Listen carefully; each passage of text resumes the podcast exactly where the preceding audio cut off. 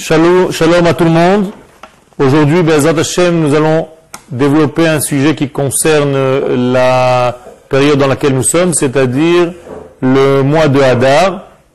Le mois de Hadar est un mois très très très spécial où les Chachamim nous donnent euh, quelques éléments pour essayer de comprendre le fond, euh, l'essentiel de, la lumière d'Akadosh Baruch qui se dévoile durant ce mois.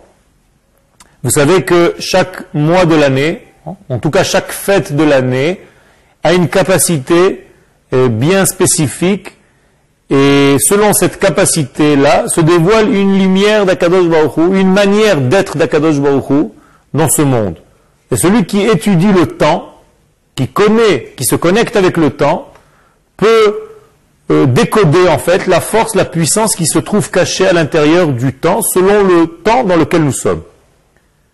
Alors, qu'est-ce qui se passe dans le mois de Hadar de bien particulier pour que cette, euh, cette force-là, que cette fête de Purim qui se trouve à l'intérieur du mois de Hadar se réalise précisément dans ce mois-là?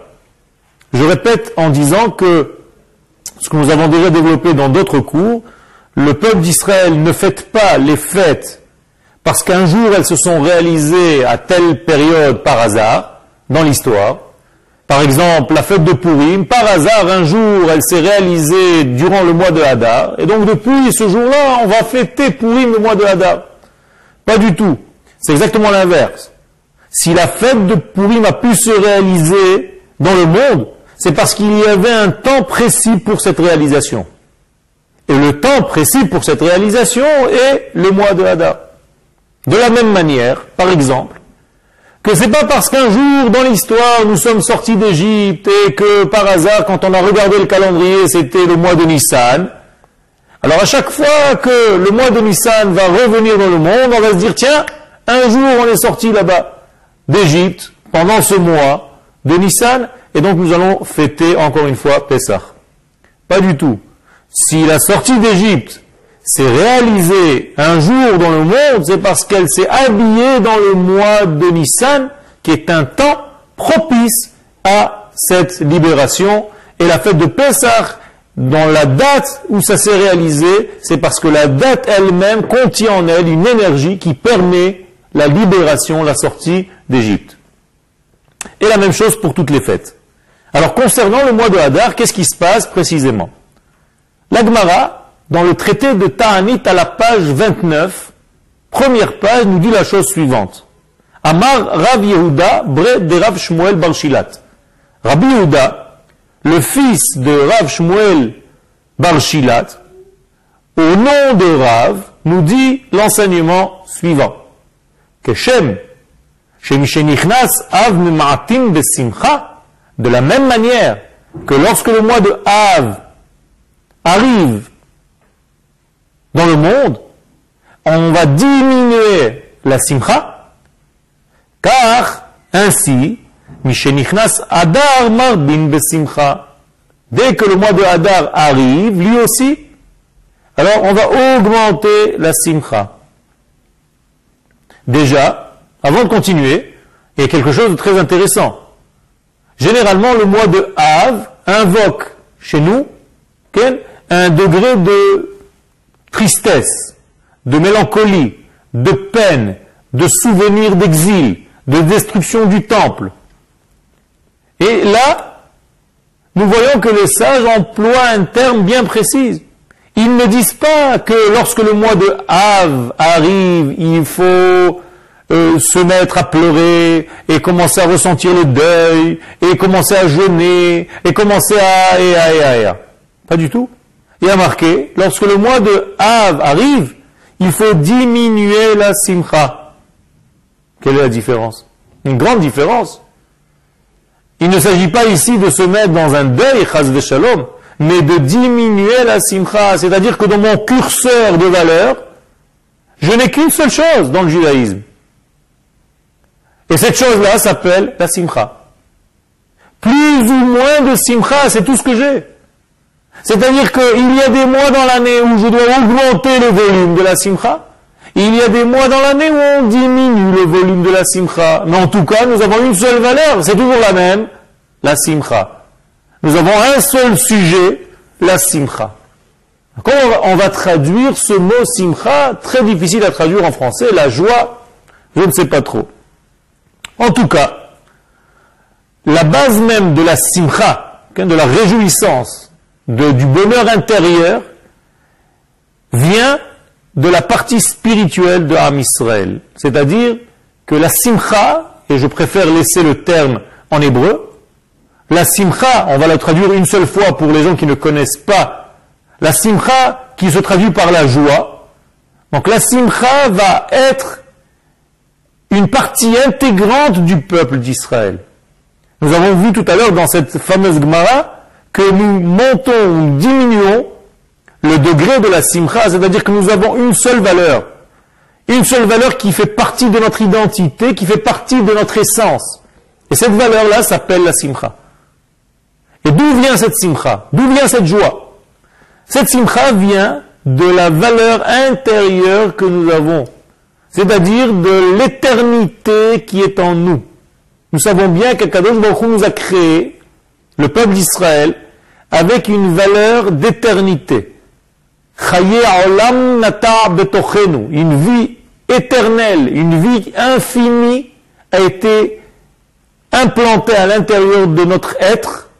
Et donc cette partie infinie qui est en nous, qui s'appelle le Netzach, l'éternité d'Israël, cette éternité, c'est elle qui nous procure cette simcha, cette joie, d'une manière continuelle. Là, nous sommes obligés de faire une mini-conclusion. En tout cas, ce qui ressort de ce qu'on vient de dire, c'est que la simcha, la valeur de la joie, ne peut pas apparaître dans quelque chose qui n'est pas entier, dans quelque chose qui n'est pas continu. Il n'y a pas de bribe de simcha. Il n'y a pas de simcha ponctuelle. Il y a une simcha et c'est tout. Cette simcha, elle est plus ou moins forte. Son volume est plus ou moins grand. Mais la valeur intérieure, la plus correspondante au peuple d'Israël, c'est cette fameuse simcha. Et donc la simcha va apparaître tout le temps, uniquement dans quelque chose qui a cette entité, dans quelque chose qui est de l'ordre de l'entier. Pour définir un tout petit peu plus, on va dire que la simcha est une expression qui vient du plus profond de notre être Israël, qui vient en fait de notre identité la plus vraie et qui se manifeste vers l'extérieur. Nous avons parlé autrefois dans d'autres shiurim de la emuna. Et en réalité, la réalisation de l'être procure de la simcha. C'est-à-dire que, effectivement, lorsque l'homme se réalise, réalise le divin qui est en lui dans sa vie de tous les jours, alors il fait un acte de émouna, et en même temps, cet acte de émouna va engendrer un sentiment de joie, un sentiment de simcha. Donc la simcha, c'est d'autant plus que nous sommes collés à notre identité la plus forte, à notre identité d'Israël, la plus essentielle, celle qui nous fait vivre de l'intérieur. Le Rambam, dans les halachot de Yom Tov, au chapitre 6, dans la halacha numéro 20, va écarter toutes sortes de joies qui ne sont pas des vraies joies. des joies qui sont provisoires, si quelqu'un, par exemple, a bu un petit peu trop de vin, qu'il a commencé à raconter un petit peu quelques blagues, mais qui ont une certaine légèreté, et ainsi de suite. Le Ramban va dire, ça, ce ne sont pas une simcha de Emet, ce ne sont pas de vrais smachot, ce ne sont pas de, des joies réelles. Ce sont des, des passages euh, euphoriques qui ne font pas partie de cette définition que nous essayons de donner ici. Et, si j'emploie les termes même du Rambam, parce que boire beaucoup d'alcool et se laisser un petit peu aller et avoir la tête un petit peu légère, et ina simcha ela holelut. Ce n'est pas de la joie, mais une certaine faiblesse de l'homme qui justement se laisse aller pour descendre de son niveau humain et atteindre des niveaux que, que, l'endroit ne permet même pas de rappeler.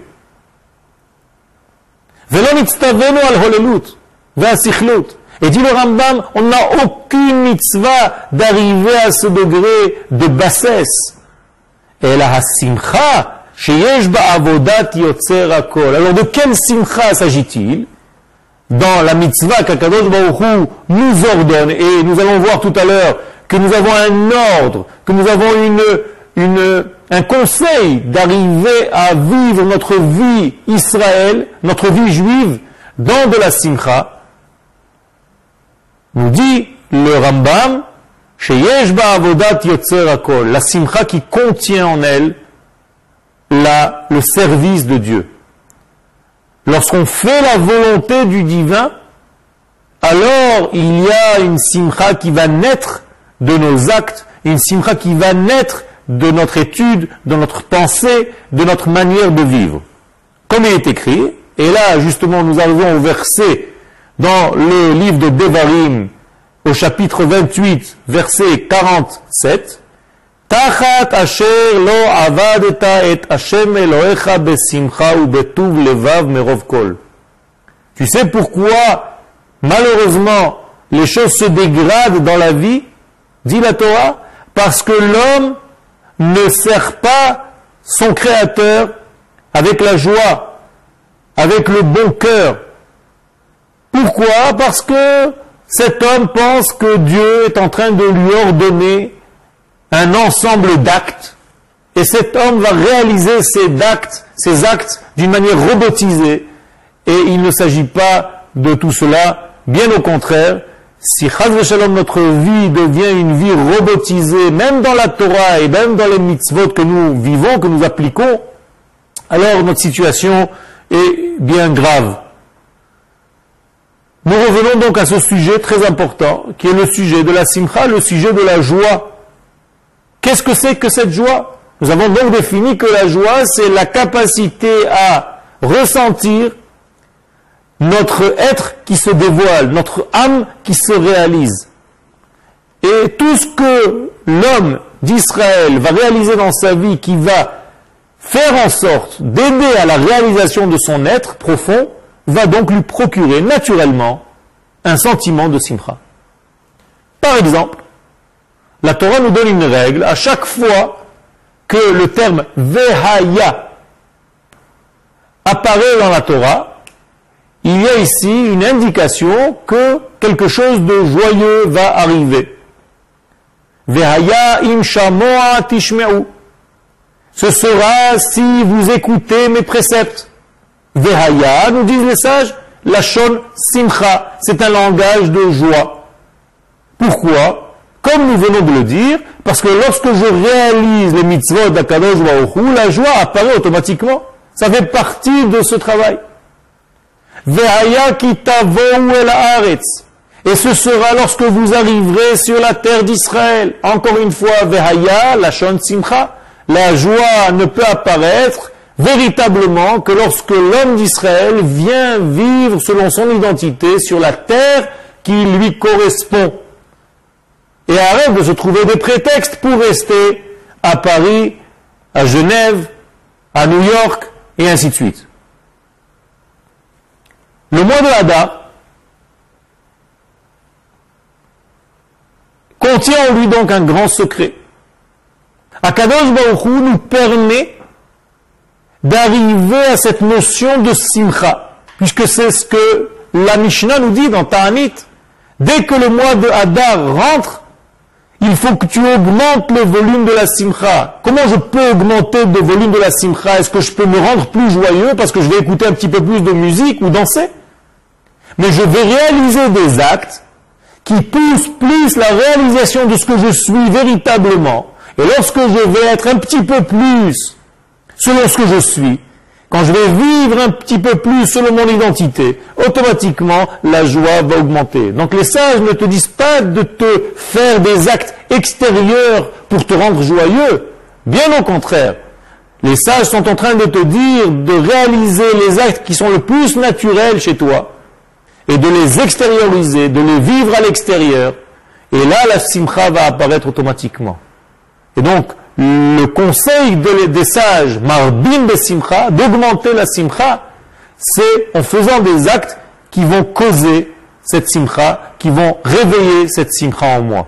Je répète, faire des actes, vivre selon l'identité Israël qui est en moi, ma nature profonde, lorsque je réalise le divin qu'Akadosh Baruch m'a donné. L'éternité d'Israël qui se trouve dans mon peuple, lorsque je vis selon elle, et que je me prépare que je me donne toutes les conditions pour vivre selon elle, alors cette simcha va se réaliser, bien entendu. Et là, il y a une grande, grande leçon de Géoula, de délivrance. D'ailleurs, le mot Adar, qui définit le mois, bien que les noms des mois sont montés de Babylone avec le peuple d'Israël, nous savons que chaque nom contient en lui une énergie, et cette énergie se trouve dans les lettres du nom qui compose ce, sujet dans lequel nous sommes en train de, discuter. Par exemple, le mois de Hadar. Hadar, trois lettres. Aleph, Dalet, Resh. Les sages nous conseillent de lire Hadar, Eder. Eder qui veut dire un arbre très puissant, très fort. À tel point que les sages nous expliquent, ceux qui veulent que leurs biens se réalisent et qu'ils se maintiennent et qu'ils soient protégés, doivent planter à l'intérieur de ces actions Eder, un arbre puissant, un arbre qui est de l'ordre de l'éternité, un arbre qui ne perd pas. Et la Gemara va donner un exemple d'un homme qui a quitté son champ pour plusieurs années et pour prouver à son retour que le champ lui appartient, va planter à l'intérieur de ce champ un arbre qui s'appelle Eder. Et tous les hommes qui voient cet arbre, même après plusieurs années, disent Ah, nous savons que cet arbre appartient à monsieur un tel. C'est-à-dire qu'il y a un arbre ici d'une puissance telle qu'il est impossible d'oublier le propriétaire de ce champ. En ce qui nous concerne, nous devons faire en sorte de planter dans notre vie, dans nos actes, dans nos affaires, une telle puissance, comme un arbre de vie tellement fort qui s'appelle aider, à tel point que même si, chas shalom, durant notre vie, nous sommes obligés de quitter ou de partir ou de laisser, nous avons une assise, une base qui est tellement puissante, qui est tellement forte, que notre retour se fait naturellement. C'est ce qui se passe lorsque le peuple d'Israël revient sur sa terre. Et dans les lettres du Adar, nous avons l'unité du nom de Dieu, le Aleph, qui vient vivre, habiter avec nous, Dar. Aleph, Dar, trois lettres. Aleph, Dar, décomposer le nom en deux parties. Le Aleph qui vient habiter parmi nous. Aleph Dar, le Aleph qui habite dans ce monde, le Aleph de l'unité divine qui descend et vient remplir le monde de la pluralité dans, laquelle, dans lequel nous sommes. Lorsque ce Aleph, lorsque l'infini, lorsque le maître de l'univers, qui représente cette unité, qu'on ne peut pas décomposer, vient vivre, se réalise à travers nos actes, dans notre maison, dans notre foyer, qu'en dira, dar, comme en arabe, comme en hébreu. Lorsque le Aleph vient habiter parmi nous, alors nous sommes sûrs que cet arbre est bien planté, qu'il y a une puissance qui nous maintient en vie et qui nous permet de réaliser cette éternité et de ne pas l'oublier. Le mois de Hadar, donc, vient d'une manière générale nous enseigner une grande leçon de délivrance. Et lorsqu'on parle de délivrance, nous avons déjà développé ce sujet que nous sommes obligés de parler de l'inverse et de comprendre l'inverse de la délivrance. C'est-à-dire, pour parler de délivrance, je dois comprendre l'exil. Je dois étudier l'exil pour connaître la délivrance. Pourquoi? Parce que tous les sujets de notre vie s'enseignent, s'apprennent par l'étude de leur inverse. Et c'est exactement ce que dit le Maharal de Prague dans son livre Netzach Israël, l'éternité d'Israël, comme par hasard, dans le premier chapitre. Et dans lorsque je comprends l'essence même de l'exil, alors je peux comprendre comment sortir de cet exil, comment me libérer de cet exil et réaliser ma délivrance.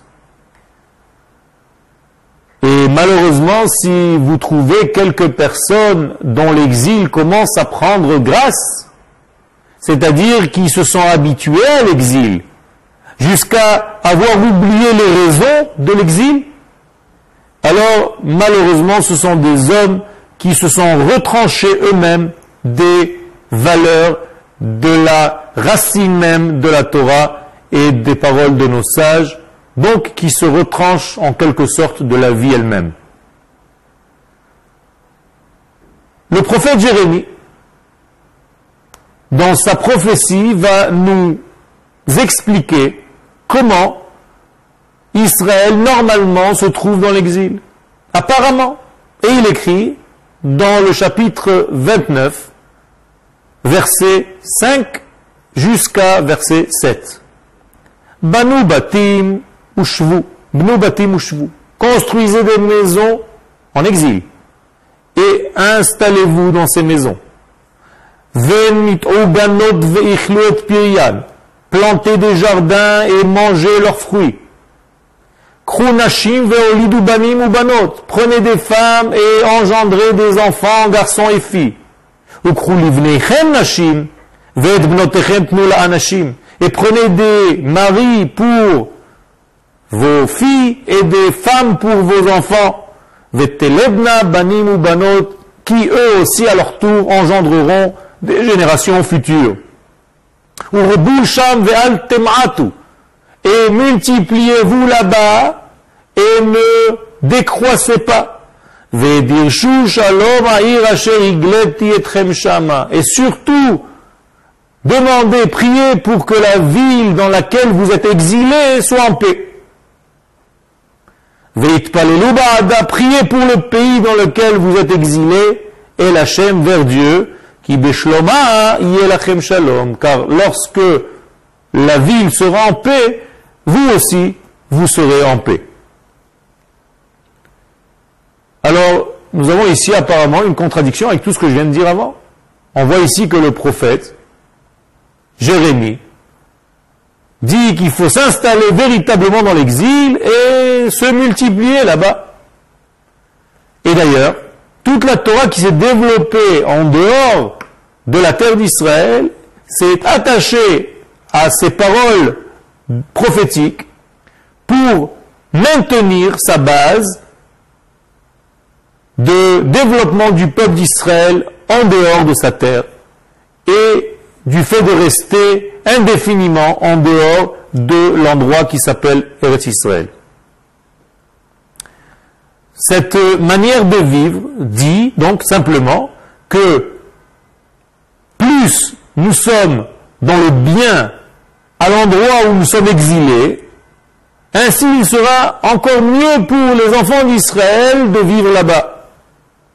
Et ils devront même installer d'une manière définitive leur vie, apprendre la langue étrangère, c'est-à-dire la langue dans laquelle, euh, par laquelle parlent, avec laquelle parlent les gens de ce pays où ils sont exilés, et ainsi de suite. Et de là est arrivée cette fameuse prière de prier dans les synagogues en dehors de la terre d'Israël pour le pays dans lequel nous sommes. Seulement, il y a un problème.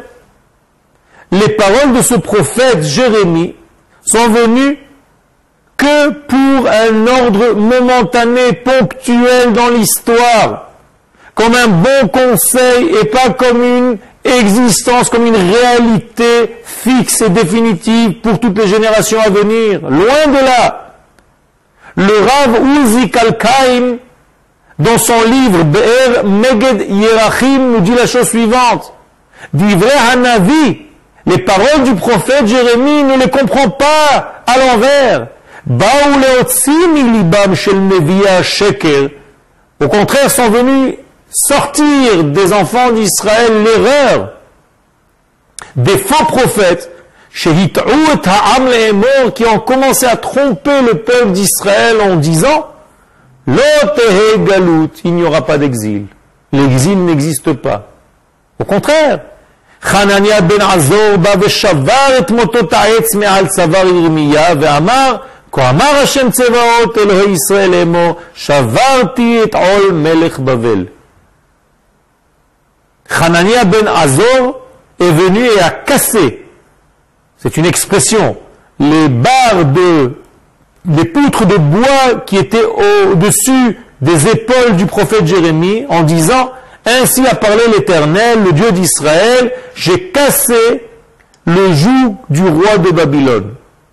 C'est-à-dire qu'en réalité, Jérémie est venu envoyé par Akadosh Baruch Jérémie est un vrai prophète, réalisé à la place des poutres de bois qu'il aurait sur les épaules, qu'il avait sur les épaules, motot shel barzel, des poutres de fer.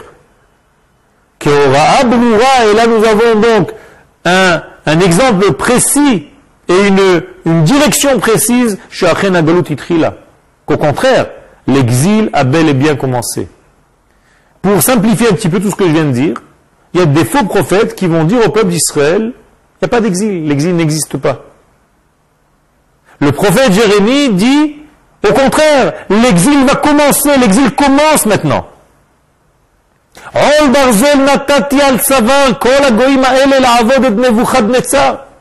J'ai donné des poutres de fer sur les épaules de toutes ces nations qui vont venir servir Nabucodonosor. Et c'est dans ce fond-là, sous ce fond d'image, qu'a été donnée sa prophétie. Dirshu et Shlomaïr. Demander, prier pour la paix qui se trouve dans tel et tel endroit. Pourquoi? Parce que il y avait une hora'acha, une mitzvah momentanée, ponctuelle, afin d'annoncer aux 70 langues, aux 70 nations, que nous sommes en train de commencer 70 ans d'exil, qui commence à venir et qui commence à se, malheureusement, à se réaliser. C'est-à-dire que nous sommes en train de tomber dans 70 ans de grand sommeil. Et c'est pour ça que nous devons prier pour l'endroit dans lequel nous sommes pendant ces 70 ans. Mais on n'a pas le droit en aucun cas de voir dans cette prophétie de Jérémie une étude pour les générations à venir. Nous devons bien comprendre que Jérémie est en train de nous dire, justement, puisque l'exil est là, alors nous devons le vivre tel que nous devons le vivre, mais d'une manière ponctuelle, momentanée. Mais dès que les enfants d'Israël ont commencé à demander, à prier pour le pays dans lequel ils se trouvaient, là le conclut cette conclusion amère. Dès qu'ils ont commencé à s'habituer à ces prières pour les pays dans lesquels ils étaient installés dans leur exil, ils ont oublié de prier pour Jérusalem. Ils ont oublié leur retour. Ils ont oublié de sortir de cet exil. Surtout lorsqu'on leur a proposé l'égalité des, des, des valeurs, et ils ont accepté avec joie et ont été avalés en fait dans leur exil.